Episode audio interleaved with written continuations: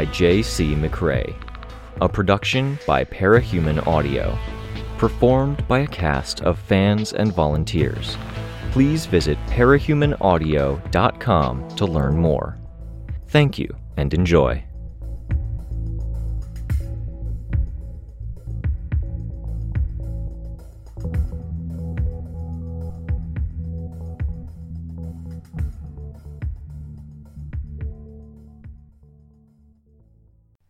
Gleaming. Interlude 3. Day 0. As soon as the words left Tristan's mouth, he regretted them. He saw the looks on the faces of his teammates, and the magnitude of what he had just done hit home. Liar, Moonsong said. Tristan had dealt with his share of adrenaline before, but in this moment he wasn't sure if he felt the adrenaline from the fight bottoming out, or if he felt the adrenaline of this moment ramping up to a ridiculous extreme. The system shock, the shock of being called out, and the tension of the moment made him tremble. No, you're lying. Easy, Moon, Figurehead said. He reached out, and she pushed his hand away. There were tears welling in her eyes, and he couldn't even call them crocodile tears this time because there were tears forming in his own eyes. If he changed back now. No, the line had been crossed.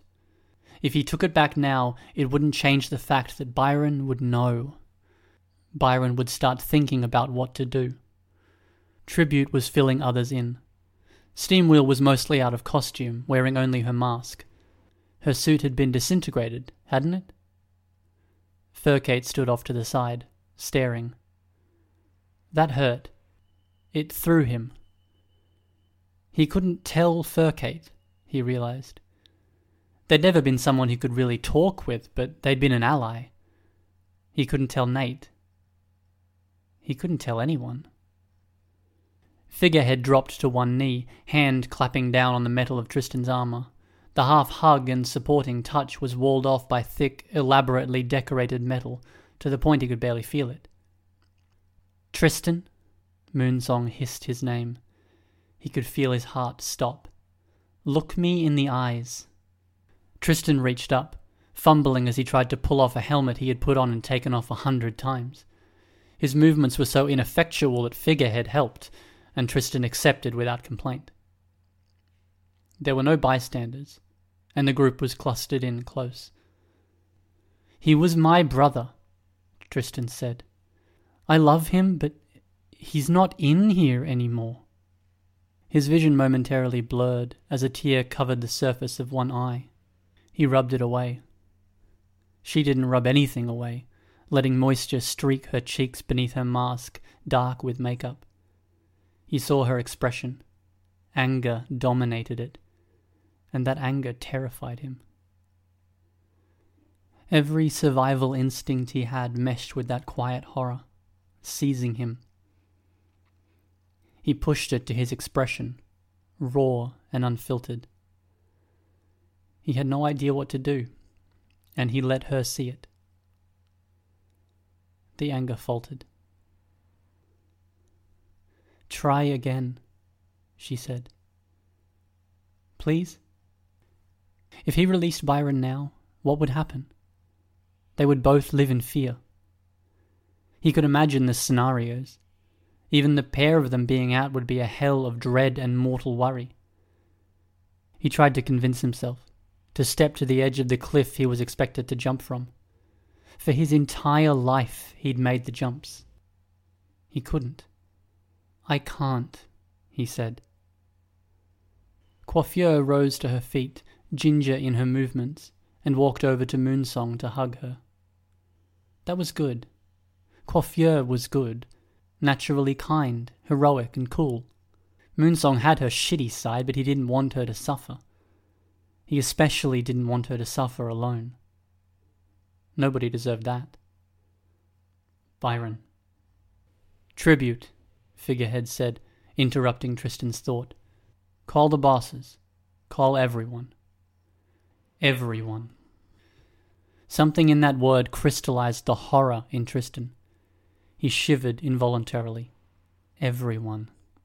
The team, the staff, students and teachers, other teams, Hell, there was the girl at the pasta bar just down the street from Reach's headquarters who was clench for Bai, bringing her A game for flirting.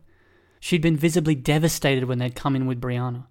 Byron hadn't noticed that she'd taken their drinks but hadn't been around the rest of the night. Teenager stuff, in the best and worst way. Tristan would have brought attention to it, but what good would it have done?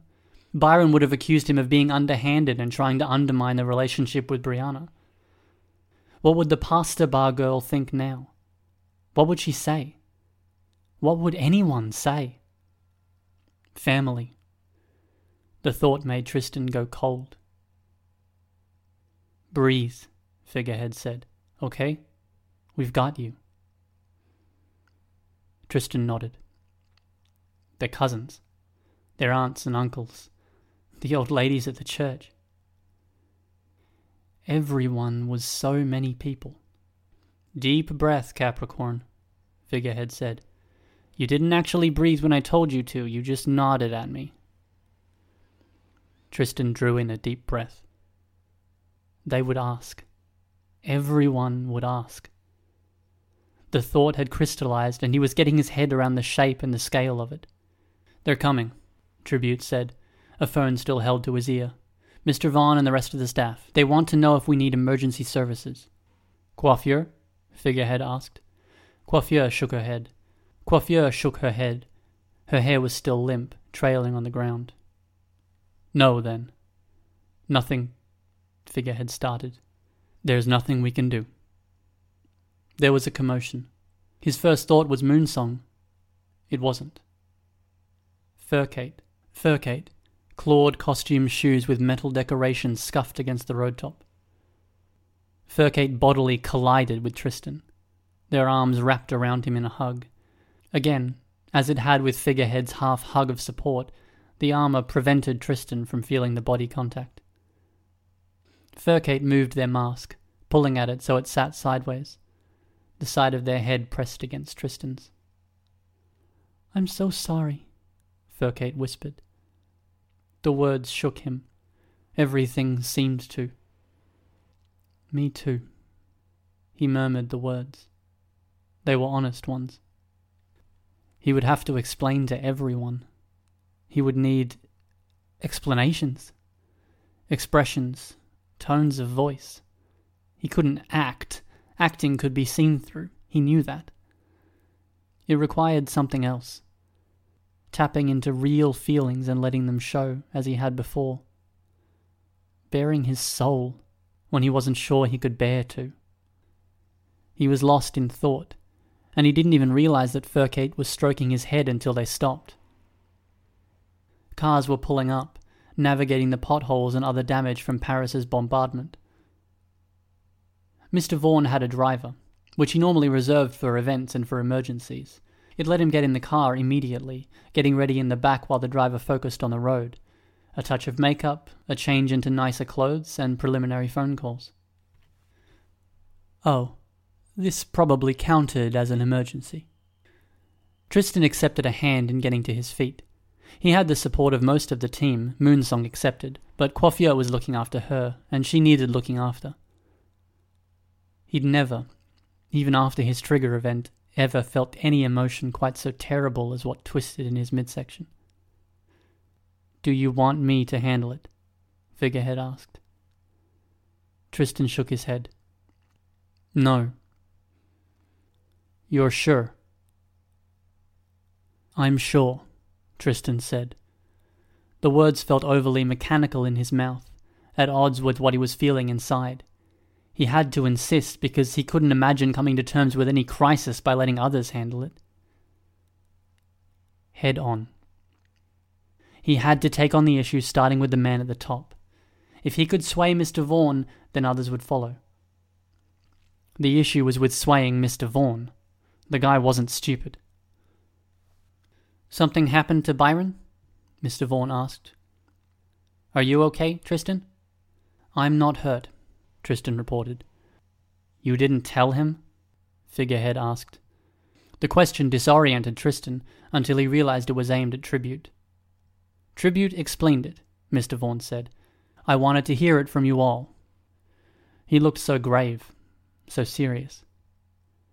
which wasn't to say Tristan wasn't also. He'd always related to Mr. Vaughn. Tristan had even imagined that if Byron hadn't fucking strangled him and they hadn't gotten powers, he might have ended up in a similar position, doing similar work. Sir, Tristan started. No need for anything fancy, Capricorn, Mr. Vaughan said. Tell me what happened, if you can. A conspiracy to start. They weren't even explicitly supposed to be here. He had raised the subject of going after Paris again with Mr. Vaughan, and he had been given unofficial, deniable permission. We were scouting areas where we knew Paris might turn up. From our research, we knew some of his patterns, Tristan said, his voice still mechanical, hollow. It was strict recon. His reconnaissance got us before ours got him. A conspiracy. Mr. Vaughan knew part of it was a lie, but he wouldn't press. Reach would get in trouble with the likes of Youth Guard if it sanctioned minors going after professional killers, as much as it wanted the credit for arrests. The rest of the team knew that part or all of it was a lie, but they didn't want to get in trouble with Mr. Vaughan or Reach. Both sides would want to keep this quiet for selfish reasons. Both sides would want to go to Tristan if they needed to keep the story straight, which would let him control the story. Byron got killed, Furcate said. It was Paris that did this? Later into the fight, he started hitting a lot harder. He had a trick, shooting giant nails like cannon blasts. Byron and I were in sync for a lot of the fight, and then we weren't. I don't know if he got disoriented, but he stayed a second too long. I can't change. Don't you dare blame him. Moonsong was heated. Calm down. It's okay. Coiffure shushed. I blame. Tristan started. His voice quavered, and he had to steel himself. I blame myself. I should have pushed to run. You utter asshole, Moonsong said. Come on, Song, Coiffure said. Let's. We won't say anything we regret. Moonsong shook her head. Capricorn, Mr. Vaughan said. He put hands on either of Tristan's pauldrons, the elaborate ram's head armor panels at Tristan's shoulders. A light shake communicated the touch through the armor. Why don't you get in my car? We'll talk privately there. Dr. Wall is waiting at the office. I've called your parents, and they're on their way. And Paris? Steamwheel asked. Paris, Mr. Vaughn said, and his voice hardened. We'll call the PRT. We'll let other teams know, too. He crossed a line. Intentionally? Tristan hesitated. Paris. Paris had been in the back of his mind as he'd made the decision. He'd known Paris would come up, and the community's way of dealing with Paris would change. Thinking about it rationally, though? He thought of Nate, miserable and vulnerable in the hospital room, of Furcate getting hurt, of the innumerable people who Paris might have interacted with in his day to day, the little acts of hate. Intentional, Tristan lied. Mr. Vaughan nodded, his expression grim. None of the usual professional warmth was visible. We'll talk things over in the car, Capricorn. I'll walk you through everything. Everyone else, there are cars if you want to ride. It may be best in case he comes back this way. All team activities, missions, and events are cancelled until further notice. We'll pull in the adult capes that we have on the roam and on commission. The effects kept on rippling out. Tristan listened for a second more, realized he wasn't really registering what was being said, and climbed into the car, closing the door behind him.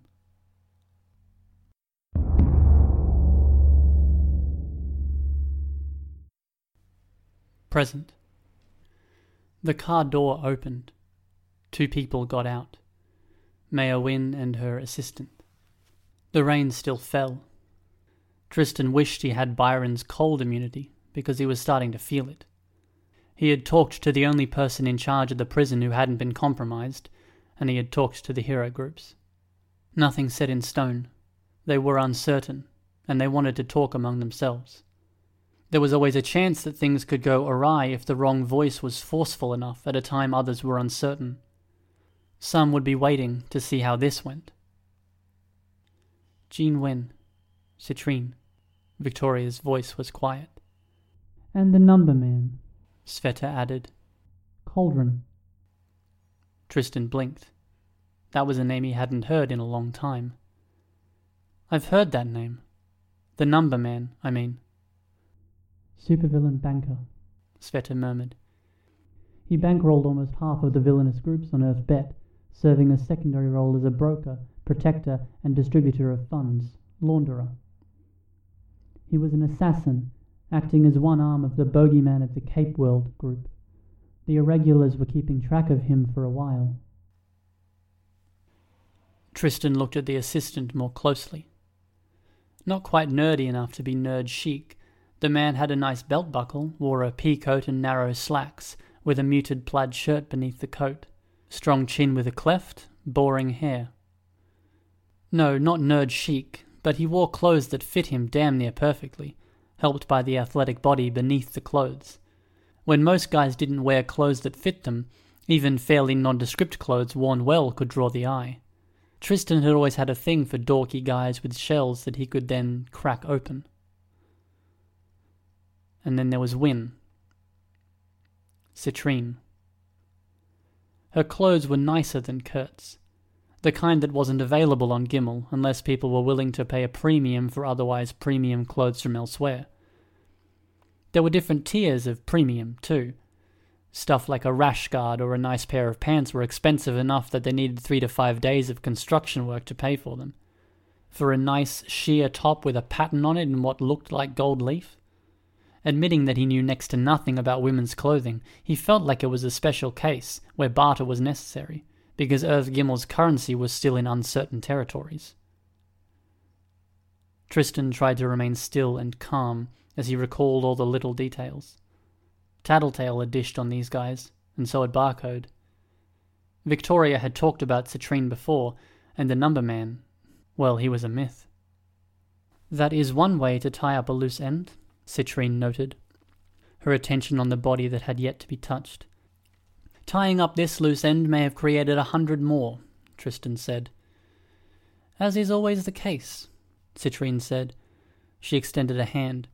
You would be Capricorn? He pulled off his gauntlet and shook her hand firmly. Yes, pleased to meet you. I'm Mayor Jean Wynn. Good solid handshake there, Capricorn. Ah, you too. Thank you. I was raised by someone who would break a bone in my hand if my handshake was anything except perfect. I'm sorry? He was the best thing for me at the time, she said. Sometimes we need a bit of decisive, pointed violence. Her hand indicated Goddess's corpse. A pair of black birds flew down to feast, maybe ravens. They were large enough. An officer waved it off. The awkward share had been a lead in to bringing up that topic. There was something callous about that. Jesus. She wasn't even pretending not to be a villain.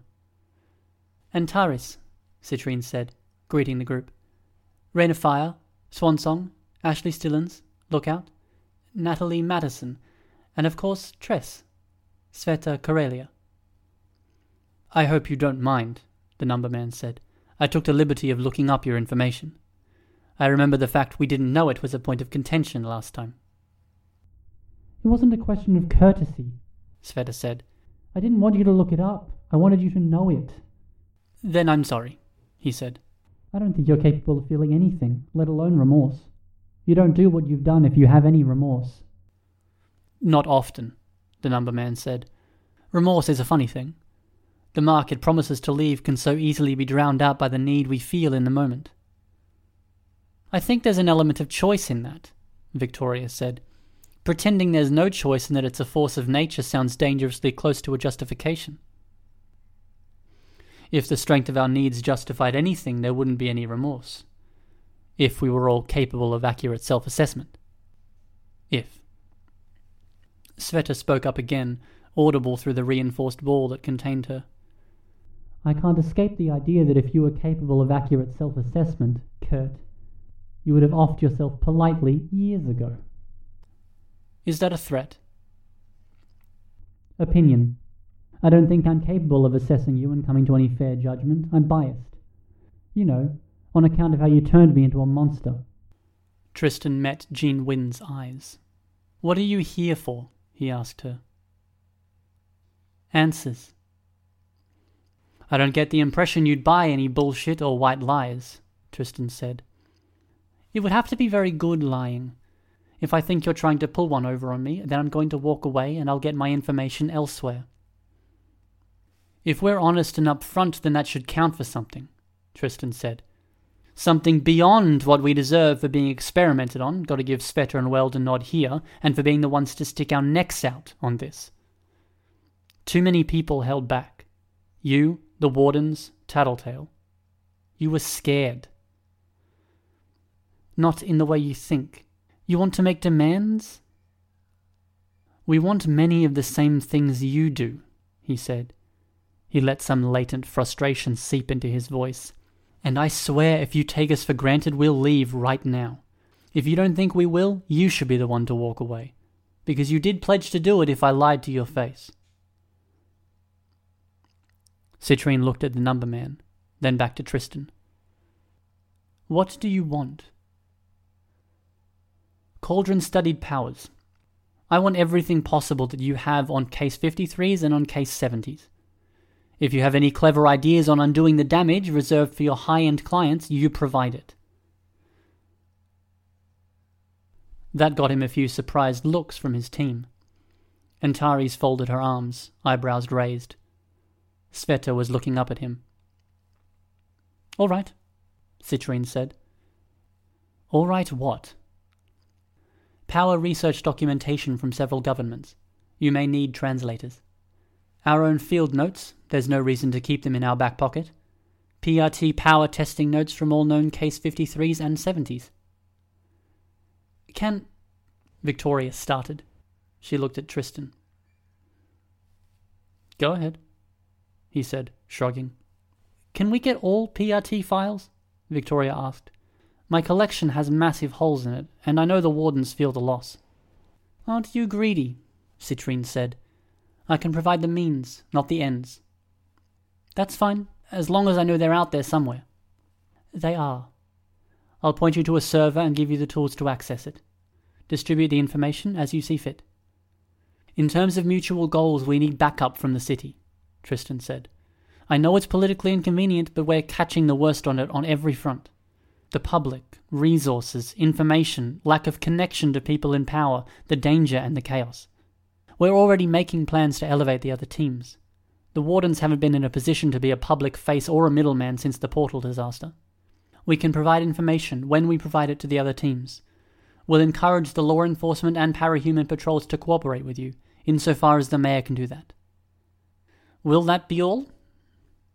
She asked that last question like she was hinting that her patience was wearing thin. So long as you don't throw us under the bus, Tristan said. Yeah. Fill me in.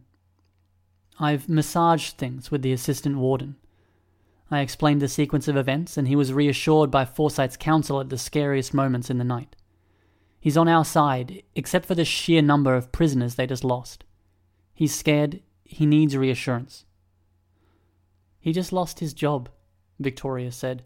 He's worried he's going to be painted as the villain or made out to be the scapegoat. Understood.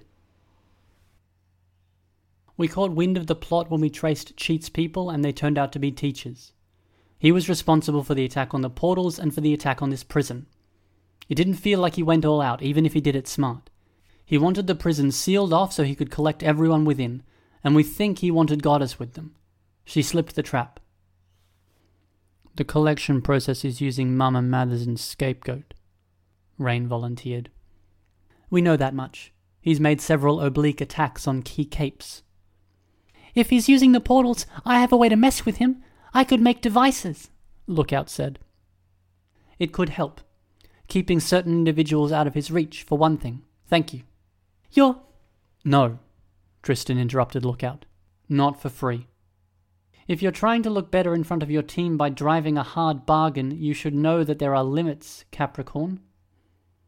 I'm not driving a hard bargain or trying to look better, Tristan said, his voice rising. We drove. We looked good. We put on a damn good performance out there, all considered. We talked it over as a team, Victoria said. We agreed we're willing to cooperate with you. So far, we're only asking for information and cooperation. You talked about that when you appeared on television. Things are coming apart at the seams. We've got something resembling a needle, you've got thread. Can we please cooperate? Victoria asked. Even Sveta agreed it was necessary. Citrine drew in a breath. I'll help so long as it doesn't hurt elsewhere. We're interested in the devices that could block off teachers' portals. What do you want? A pony? Lookout asked. Tristan felt a twinge of alarm.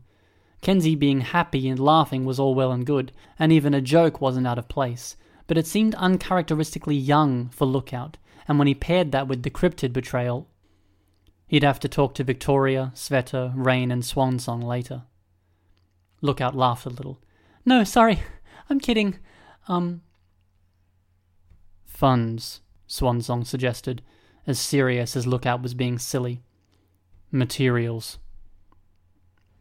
You have a person named the Number Man, Tristan added. Funds. Easy enough, Citrine said. But the pony comment is a good opportunity for me to gracefully segue. Oh no, Lookout said. Did I do something? Again, just slightly off. He didn't consider himself a Kenzie whisperer like Ashley and Victoria seemed to be, but he wanted to talk it over with them. On the topic of things little girls dream of, not a pony, but a unicorn. Monoceros, Victoria said. You know her. We're interested. We'll barter if need be. She's a monster, Victoria said. We can keep a leash on her. A lot of people seem to think that, Sveta said. Goddess did. Teacher might have. We're confident. And we're sorry, Tristan said. He shrugged, and then he lied. We had to put a permanent end to her. Monoceros was still in the hole. The last they'd seen as they'd collected Kingdom Come and Blindside, Monoceros had been trying to stack things high enough to reach the lip. When they'd left the prison dimension, Lookout had confirmed everyone was out, rekeyed the exit portal behind them. The lie threatened to end the bargaining, to make Citrine walk away, to cost them the notes, the PRT files, the funds. Noted, Citrine said. If she'd noticed the lie, Tristan was fairly confident she would have had to read another member of the team to see it. She gave no indication. One less loose end to deal with. Let's talk sequence of events, Citrine said. Tell me what happened. What happened and what we told the warden differed, Tristan said. We thought it best to paint a picture that the mass control was briefer and more fragile than it was. It will sit better with the public. Breakthrough by our narrative was captured later and broke free more decisively. My narrative. Is that a problem? Victoria asked. No, Citrine said. Walk me through it. Victoria handled the talking, focused on a task in a way that helped to pull her out of the mire even as her body language was nervous and defensive. Tristan looked over at Goddess. More scavenger birds were clustering close to the body. It looked like the medical examiner was at least preparing to collect it now. Byron had compared Goddess to him earlier. It wasn't wrong. Her fatal flaw wasn't so different from his own. Like a vehicle with no ability to reverse course. The only difference is that I was given a chance to turn around. You turned around just in time to get disemboweled.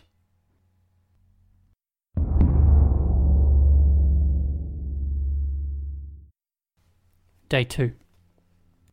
This would get easier, right? Couldn't he harden his heart? Mama sobbed. Both of her hands clutched his right hand, gripping it tight enough that it might have done damage if he hadn't had that tiny boost of power. He could hear the pain, and he felt like it was killing him. We should go, Anita. We'll be at the hotel. We'll see him tomorrow morning. Come, Tristan, Mamma said. Come to the hotel. There's a cot. Tristan didn't know what to say to that. Papa was the saviour. He has had his fill of us, Anita. He's grown used to his independence and he needs his own space and privacy to grieve, and I want my space to grieve with you and nobody else. Mamma released Tristan's hand and pulled him into a hug. The gesture made his own tears fall free just when he thought he'd run out. Eat, drink, meet with your friends. We will meet in the morning and talk about the funeral. Tristan's breath caught in his throat as he opened his mouth to respond. He saw something similar in his mother's face. Papa cupped the side of Tristan's face in one hand. Mr. Vaughan offered to handle things, Tristan said. We will do this as a family, Papa said. His gaze lingered a moment too long, too hard. That in itself almost took the air out of Tristan's lungs. He swallowed hard. Does he suspect? Tomorrow morning, Tristan said. He dreaded it already. He stood in the doorway to his room as he watched his parents walk away, raising a hand in a small wave every time they looked back his way. Two days. Two days and not one minute to himself. Himself. Independence. He knew why.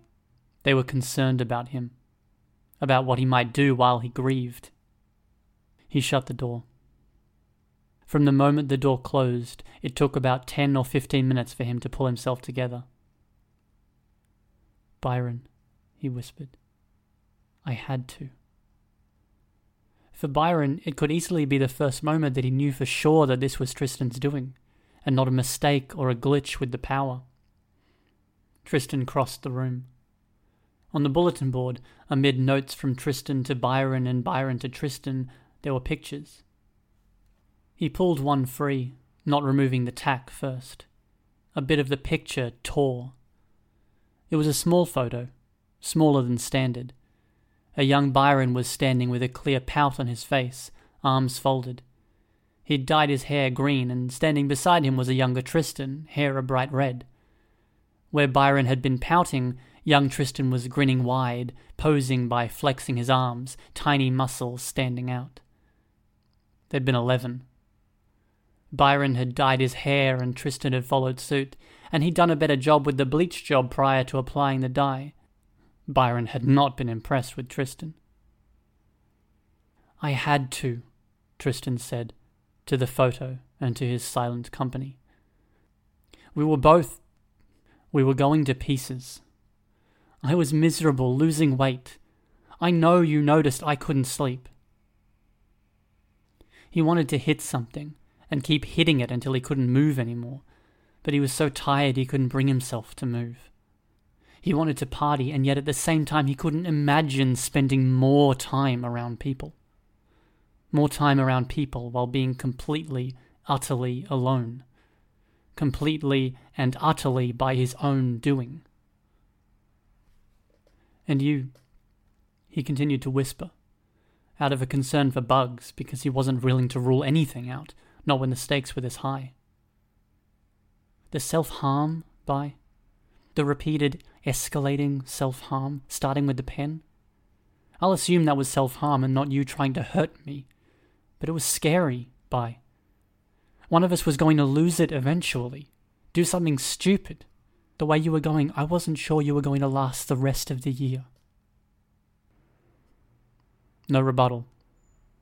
Only the exaggerated pout, skinny arms folded. Out of a desire for words, for anything, he turned the photo over, hoping for a caption or note. Nothing. I was thinking about it. I was thinking that maybe you were thinking about it. As you got close to Moonsong, I couldn't help but worry that you were thinking more and more about the future. What you would have to do to have that future you wanted.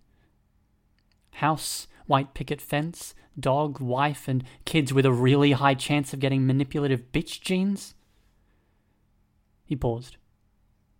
Sorry, he amended his statement. But I was thinking it, and our thoughts are all we really have to ourselves. I don't know what you were thinking, but you were getting more and more controlling. You were strategically taking out things I value.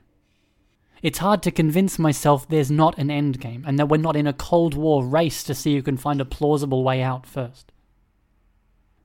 He pulled off his shirt, pausing halfway to dab at his eyes with the fabric.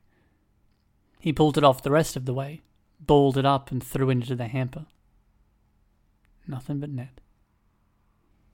There was no joy in that small thing, only an oppressive feeling crushing down on his chest. I saw Furcate kill their other self during the first Paris fight. It put the seed in my head. I tried to shake it, but I couldn't. By the second fight, I wasn't planning anything. I thought about what the scenario might look like. I might have helped it along subconsciously. Then, in the middle of everything, I saw things line up. Nobody had visibility. Paris was probably the best person to take the fall because he's scum. Please understand. It was an impulse. It was maybe my one and only chance ever. A massive choice, my existence on the line. He smoothed out a wrinkle in the photo. I can't take it back, he said. Because if you weren't thinking about how to take 100% control before, you have to be doing it now. It was about survival for me, and I've made it about survival for you doing this. The things common to the both of them ran down the middle. The picture he held was among those things. He touched papers on Byron's side, as if he could find a line that matched up with what he wanted and needed to hear. The silence weighed on him, condemning. No response from the photo. He felt an irrational kind of anger at that. Slowly and methodically, motions out of tune with the flare of anger, he began removing tacks. Byron's reminder about an IOU for a movie choice on movie night flooded to the table. Tristan's hand struck it hard, the impact loud, pinning it down. Both the violence of the motion and the noise had surprised even him. He resumed work. One by one, he removed the notes from Byron's side. If it's down to one of us surviving, I've got to side with me.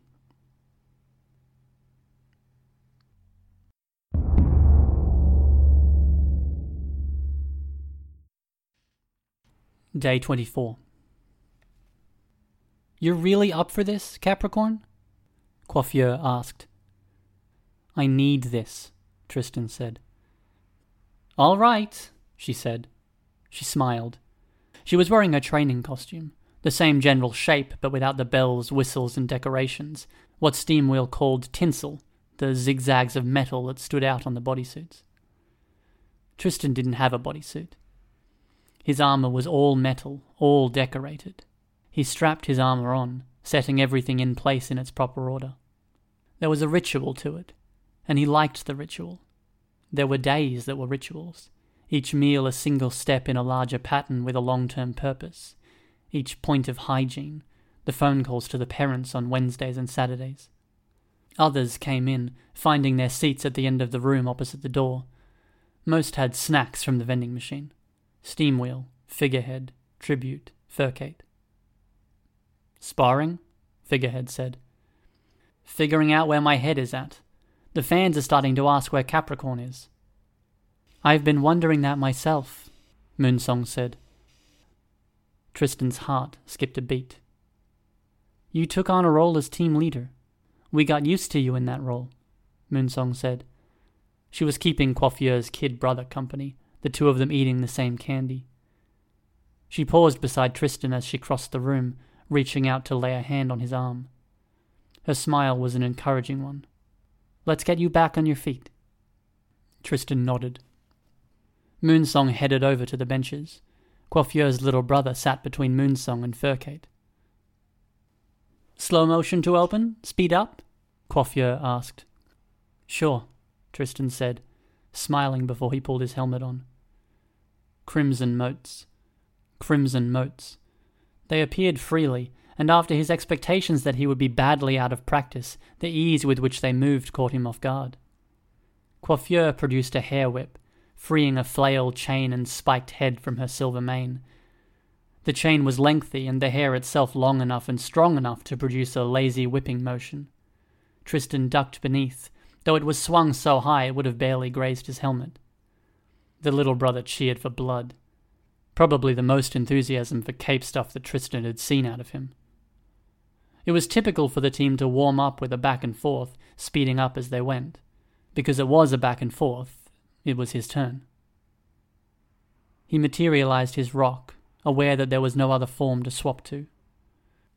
Wherever he placed it, that was where it would be.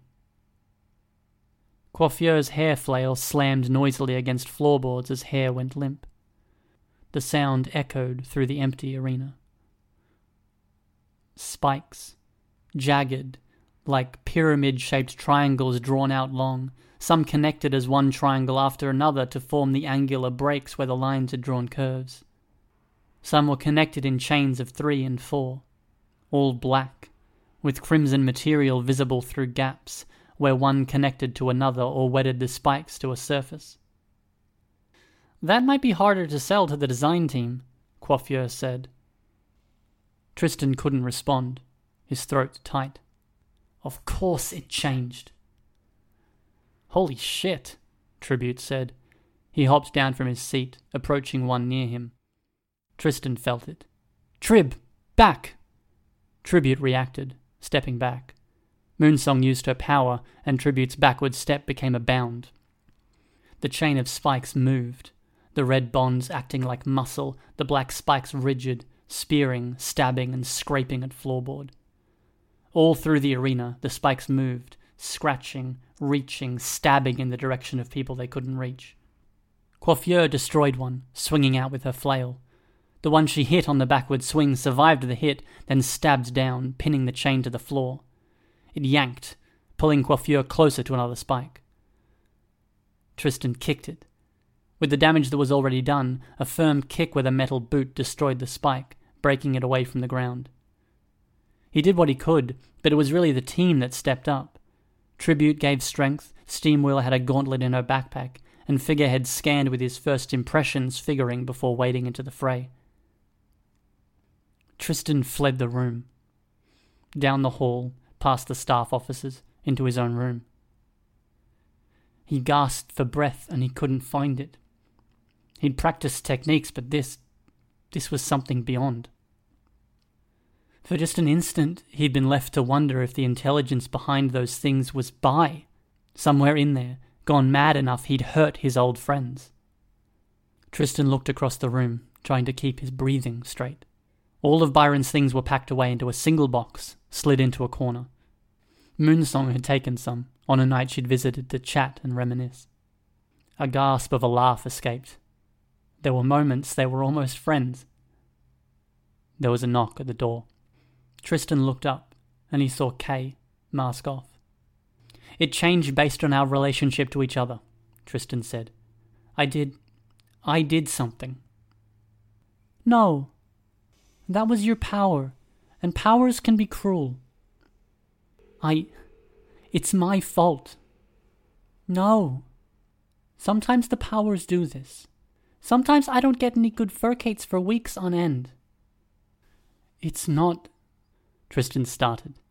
What was he supposed to say? Any words he uttered, any proof he gave, it would be as good as sealing his own fate, and it would devastate Kay. Could he hurt them that badly? Irrationally, he knew the right thing to do, but with the small sorts of pain he would inflict so clear in front of his face, looking at him with worry, he couldn't bring himself to say it any more clearly. Kay unwrapped a candy. Open. He opened his mouth. He made a face as he tasted it. Lemon. I thought we got you onto something else. We all need something to fall back to, Kay said when we lose track of ourselves. If we run into a tie and we're supposed to decide among ourselves, we have a fourth number we track physical health, mental health, girlness, and the tiebreaker. The candy. Reminds me of the woman who raised me, Kay said, sucking on the candy. If I ever don't feel like it, or I don't feel reminded of those days, I'm not me. I don't have anything like that. Not Nate? Not. No. I like him, but. But I killed the person I was supposed to fall back to.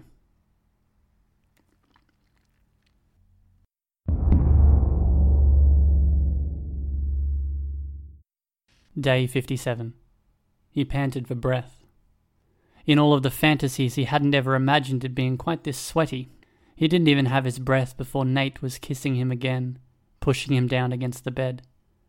His hand ran through the thin line of Nate's chest hair. Nate smelled so good. No products really dominated. There wasn't a heavy sweat smell. It was just Nate. Tristan broke the kiss, panting for breath again. Nate leaned in to kiss him again, and Tristan had to pull his head back. I'm out of breath. Give me a second. What got into you? I missed you. Nate's fingers stroked Tristan's hair. Those words made Tristan choke up just a bit, which didn't help with the fact that he'd barely had a chance to breathe. Nate bit his lip, then reached down for the button of Tristan's jeans. A reversal of months ago. Tristan helped with the removal of the jeans. He kicked them off. The moment was very still. He felt Nate's hand. Nate leaned in close, kissing him. The hand moved to Tristan's neck instead. Sorry, Tristan said as the kiss broke. No pressure? I can't. No worries, Nate said. It's been a hard, uh, a tough few months, it doesn't feel right, I think. That's why. Shh. What would feel right? It sounds lame, but can we just hold each other?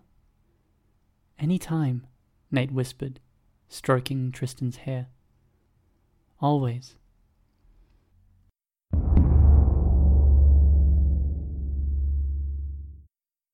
Day 60.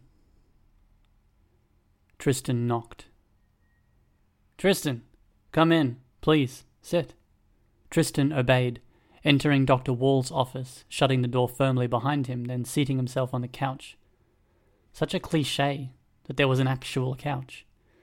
I know we didn't make an appointment. My door is always open, provided I'm not already talking to someone. Tristan nodded. The fingers on his right hand trembled. He seized them with the fingers of his left, and the nervousness seemed to multiply. His two clasped hands trembled together. He unclasped them, and he smoothed down the lap of his pants before gripping his knees. What's on your mind, Tristan? Everything, Tristan said. Well, that will only take about ten billion years to the twelfth power to get through. Do you have the secret of immortality, or do you want to narrow it down some? It was said in a joking tone, but Tristan didn't feel much like laughing. I did it, Tristan said. He looked at the therapist. What? I killed my brother. Dr. Wall nodded. Maybe you misheard me. I said. I heard what you said. I've been expecting this visit for a while. Tristan shivered, whole body. Survivor's guilt, Tristan. It plays tricks on our minds. We replay scenes over and over again, imagining things with a different emphasis, or we exaggerate details. I'm honestly shocked that it took you two months to come here and say this. I'd even say it's a mark of extreme emotional stability. Tristan laughed, incredulous. What? No, no, I'm anything but emotionally stable right now. I'm saying I killed my brother, deliberately. The smile fell from Dr. Wall's face. With it, Tristan's heart plummeted down to where his balls were. He'd expected this. Okay, Dr. Wall said. Serious talk. That's a lot of weight to be carrying on your shoulders. Tristan was silent. How long have you been wanting to come here and say this? I've been thinking about it for a month. Dr. Wall nodded. I almost told Furcate. It's probably for the best that you didn't. Yeah, Tristan said. He laughed, and it sounded fake to his own ears. Yeah, there's. there's preparations to be done beforehand. Preparations? I can't. He's in here. He's been in here for two months. I can let him out, but not before I've done something to ensure that it's not going to get switched around. With me stuck inside for forever. I need to write letters. I was thinking. Tristan, Dr. Wall said. Tristan swallowed. His head was shaking. You're a promising hero, Dr. Wall told him, his voice level and soothing. And you're clearly in a bad place. Anyone would start to fantasize after being so close to their sibling at the time of death. It's not a fantasy, Tristan said. Hands jittery, head jittery, legs jittery. He thought he might punch Dr. Wall, and he knew what a disaster that would be. He'd need cooperation to write the letters, ensure he was protected when he let Byron out. You're a promising hero with a lucrative career with Team Reach ahead of them. I can tell you that nearly every hero that I've worked with has gone through a dark period. Their minds play tricks on them. They replay memories in their heads until the footage becomes distorted, and honestly, we don't love talking about it but powers play their role. Yours recently changed. You've been adapting, doing okay in the field with the new power. We're hoping it will change again. Tristan didn't have a response. You don't like the new power, I know. No. You're still mourning your brother's passing. Yes. No, it's not that he passed. Listen, Dr. Wall said, voice firm. Anyone in your circumstance would want a magic bullet cure to what ails them. When people aren't coping or are finding their way to coping, they construct fantasies. In yours, if this is a fantasy, you get your brother back. You have a resolution to a memory that would haunt anyone, and you can punish yourself for a situation that your unconscious is telling you is your fault. Tristan stared down at his hands. I can't imagine anything more tragic than getting your parents' hopes up, getting your own hopes up, bringing controversy to the team and your teammates, and potentially letting word get out that would give Paris an escape clause in his court proceedings for your brother's murder. Only for nothing to come of it. A trick your grief has played on your brain. Tristan shook his head. Except I could let him out now. A noise made Tristan's head turn. He was jumpy. Could you? Dr. Wall asked. What?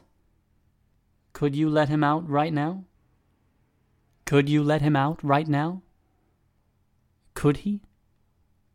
He'd shied away from that part of his power for so long he worried it had atrophied. It was hard to even think about with all of the compounded dread, each day worse than the last. To think about doing it without the protection of a pre existing deal, a promise from powerful people? Guess not, Dr. Wall said. Tristan shook his head. I can, but I need precautions first. I screwed this up so fucking badly. I got rid of him, but he takes up more of my day, my thoughts, and my routines now than when I gave him half of my time. Sit down, Tristan, the therapist said. He'd stood up and he didn't even realize it. He stood on the spot, the mechanical instructions for sitting himself down momentary blank and blacked out. He didn't sit. If what you said were true, there isn't a binding contract we could devise that would supersede the criminal charges. We can't give you a magic contract that would protect you. You would likely see some form of punishment, including removal from the team. The team would no doubt be devastated. We both know Byron threatened to go to the media in the past when he was concerned with your behavior. He would do it in the future. Tristan shook his head, eyes on the floor. Yes? Tristan stopped shaking his head. He would. Maybe. We know he would. It's a pattern we've seen before. Yeah. There's a lot we need to talk about and a lot of work we need to do, but we can get you to a better place where this is well behind you. Deeply uncomfortable, Tristan started to turn away. I'm gonna. I think you should stay. I'm going to go, Tristan said. You have a bright, brilliant future ahead of you, Tristan. Talk to me, or talk to someone here at Reach before you do anything. We're on your side. You're not alone. Not alone. He'd felt so alone for so long, even the words were a comfort. He shrugged, then turned to the door. It was ajar. He'd closed it on entering, and now it was open. He shut it behind him as he stepped into the hallway, pushing to make sure it couldn't just pop open. Belatedly, he realized he hadn't said a farewell to Dr. Wall. It didn't matter. Fear stabbed him in the gut as he looked around, checking around the corner. When? When he'd shouted? He'd heard a clicking noise earlier. Who was it? What did they hear? Fear gripped his heart. If he didn't own this, if he didn't release Byron with all safeguards in place, they might condemn him. A trickle of sweat ran down the side of his face as he looked around. Nobody was in the exercise area, and why would an eavesdropper go straight there? No staff in the nearby offices. Fuck, fuck, fuck! Who? Nobody was here. It was part of why he'd gone to Dr. Wall. There was a distant noise. He jogged in its direction. Moonsong. He felt his blood run cold. The light streaked down the hallway, illuminating the colorful tiles. Hey, Moonsong said. I didn't know anyone else was around. Do you want something? She indicated the vending machine. He stared at her. Are you okay? she asked. No, he said. She offered him a sympathetic look. I don't feel okay a lot of the time either. I know we haven't always gotten along, but if you ever wanted to talk, or whatever, go do something, reminisce. I'm okay with that. He shook his head, then realized how it might be taken. No thanks. Not right now. Take care of yourself, Tristan. You too, he said. They parted ways. She went outside. He went to his room. The television's channel 00 was to the surveillance cameras. He found Moonsong and watched for a minute. She seemed normal. Seemed wasn't good enough. He pulled his old laptop out from beneath the bed, coated in dust and hair, and put it into his backpack. Not a Reach laptop. Those might be monitored. He couldn't use the Reach internet connection either. He'd go to a coffee shop or library. Insurance. He'd need insurance.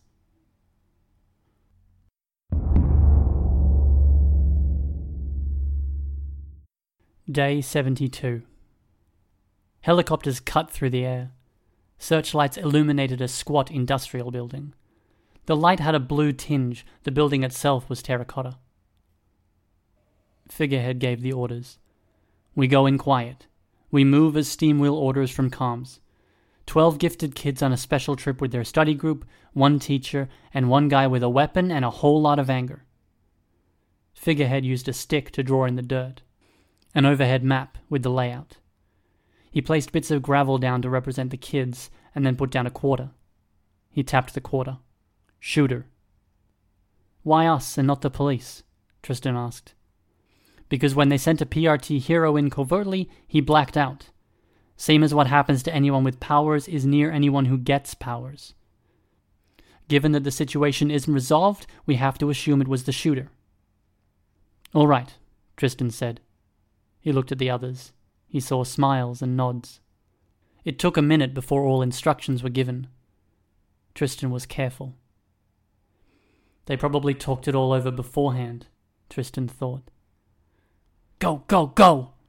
Figurehead hissed the words. The entire group, Steamwheel accepted, ran down the slope and along the shadowy area where the fence mounted lights didn't reach.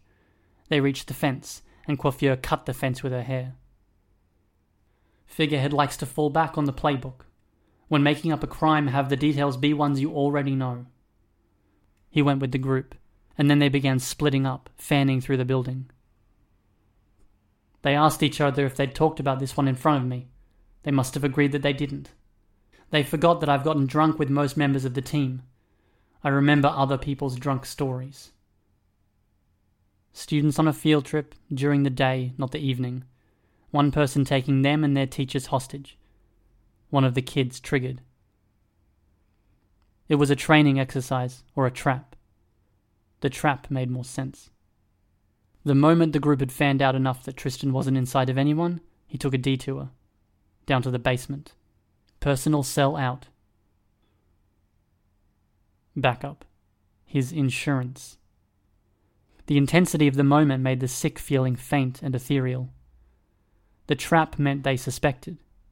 If he could just distract, maybe things could go back to normal. He had four names on his contact list.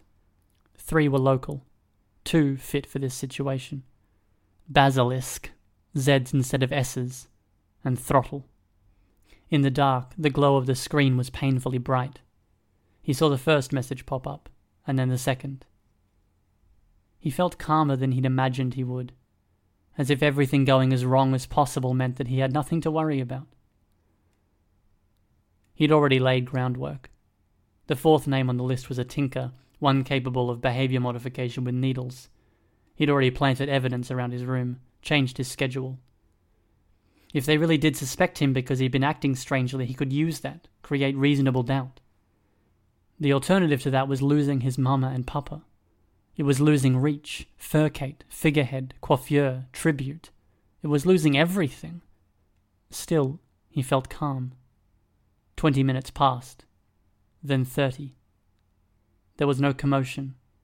There were no gunshots or powers used. He heard people pass by, and he knew they were looking for him. Come on! Another minute passed. His screen glowed. They were here. The insurance. He texted them his location in the building. They'd give him an out, an excuse, and time, all of which were things he needed. He'd get away, then he'd figure out his next steps. The sick feeling was bad enough he thought he might throw up. The costume and the armor helped more than anything. A wall between him and the rest of the world. Are we going out the way we came in? Basilisk asked, his voice a whisper cutting through the dark. Tristan turned. Is there a better way out? Not really. Usually people don't hire me unless they want someone to die, and going out that way will be quiet, Basilisk hissed. Basilisk was as tall as Paris, but had very broad shoulders, with elaborate decoration at his face, hands, and feet. Throttle was more unassuming, a guy with tousled hair, a helmet that looked like wood wound around a stump, gaps left for the eyes. His clothing was mundane and ragged, and he carried a rope. He would be Tristan's excuse. They're expecting me to run. They may cut us off. If that route works, it works. Just be prepared for an incident. You remember the outline? You want plausible deniability. We make it look like you're captured. Yeah. Do I kill anyone? Basilisk asked. No, Tristan said. Not unless. He imagined the tables being turned, losing his mind as Byron lived his life. Moonsong and the white picket fence, and the two kids with creepy Moonsong personalities. Not unless absolutely necessary. No, scratch that, just let's just get out of here. I want an answer, Basilisk stated. I don't like grey areas or unclear jobs. Tristan thought for a long second. It felt wrong that Basilisk would be that insistent, but everything felt wrong nowadays. Everything felt like a trap, a statement left unfinished, hollow. It was as if he was playing a slow, careful game of chess, moving his pieces while only guessing as to the state of the other side of the board. Were they even playing? Or playing at a high level? Could he make a decisive move or confuse his opponent? What they never showed in the movies was that these games that masterminds played went with stomach churning degrees of stress and consecutive nights without a wink of sleep. Performance faltered. All it took was one mistake. No deaths, no killing. Lead the way. I'd better make it look like I caught you, Throttle said. It also makes it easier to make a fast escape if I have my rope on you strangulation and fast movement, and he'd gone with throttle. The rope and throttle name didn't mesh, but the guy was supposedly competent. I'll do without for now. Just lead the way. I'm the one paying you to. He saw their hesitation. He ran. Crimson motes painted the area around him, providing dim illumination. Spikes like razor tipped insect legs manifested just as he passed them. Throttle wasn't fast. Or if he was, he wasn't using his speed. Basilisk, fortunately, wasn't using his killing sight. His mercenaries had been bought out by someone else, and he knew who that someone else was. He had to get away. Boots tromped on hard floor. He didn't get tired even running in armor heavier than any medieval knight might wear, but there wasn't much he could do about the noise. Like an array of stylized drum beats, boot struck hard ground. Metal armor rose up, settled with a series of metal on metal sounds, rose up, settled. His heart hammered in a loose accompaniment. Until his foot came down and he went too far up in response. Moonsong. Silver strands barred his path. Coiffure. And then there were the others. An entire hallway was blocked by Steamwheel's mech and behind him, he couldn't do anything except draw out spikes, buy himself a few more seconds of existence. Just a few seconds. Throttle reached him. The rope, now a hangman's noose, went around his neck. Through that rope, he felt a power seize him. Motes appeared, and he didn't summon them. His hand moved, and he hadn't moved it. Ah, ah. He made a sound, involuntary. Can you do it? Moonsong asked. Before Throttle could figure out how to make it happen, Tristan used his power, and he shifted out, slipping into the void within Byron. Because whatever else happened, however narrow the margin, he wanted to be able to tell himself he managed it in the end. I'm sorry it took so long, Boo. Moonsong's whisper cut through the dark, anguished. Byron's answering scream tore through the throat he and Tristan shared. Tristan's cut through nothing, limited to a dark void.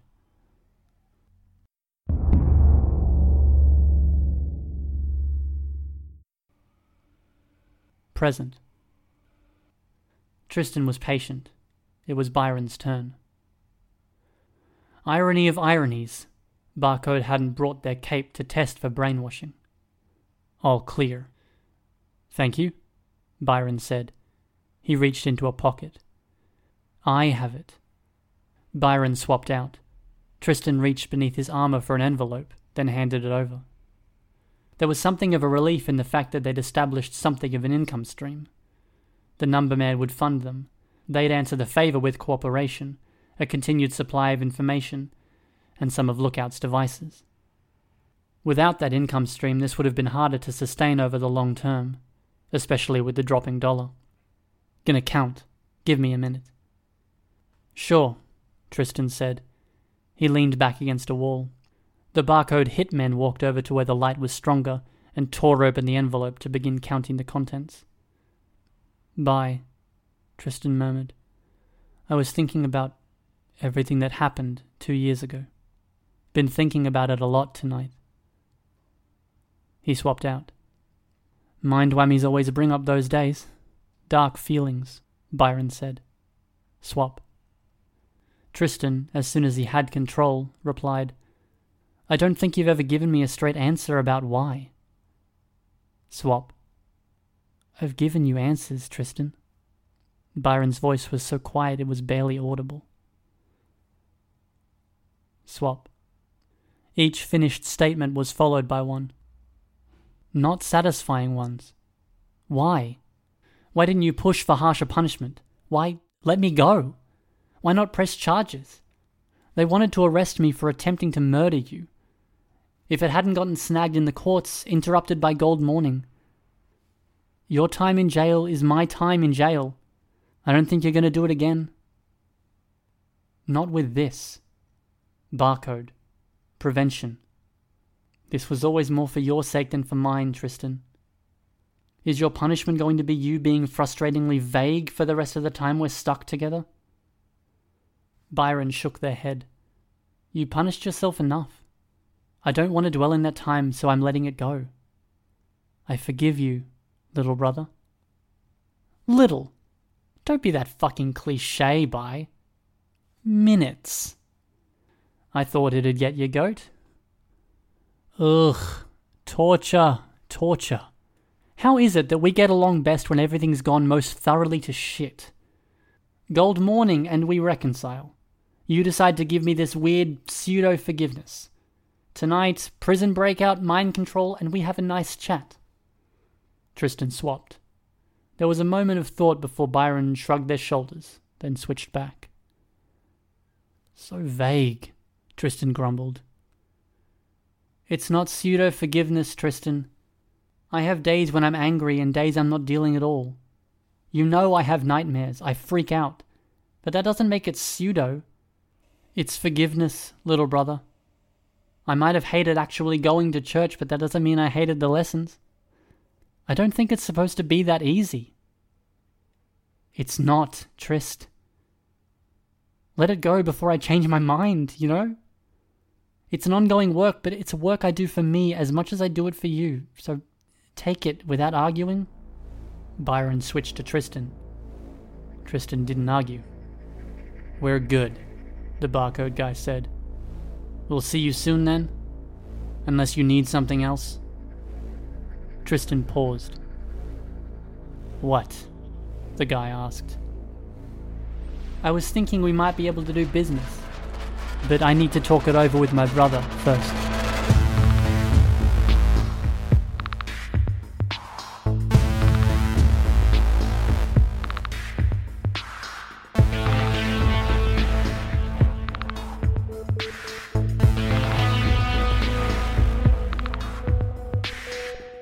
This was a production of Ward by Parahuman Audio. Ward and the Parahuman stories are written and owned by J.C. McCrae. You can find the original text and support the author at parahumans.net. For more of the Ward audiobook, as well as other community works, please visit parahumanaudio.com. Music for this chapter was by Evan Witt. Find out more at wittynotes.com. Narration and editing by Christopher Crispy Batkin. Find more of their work at our website. Thank you for listening.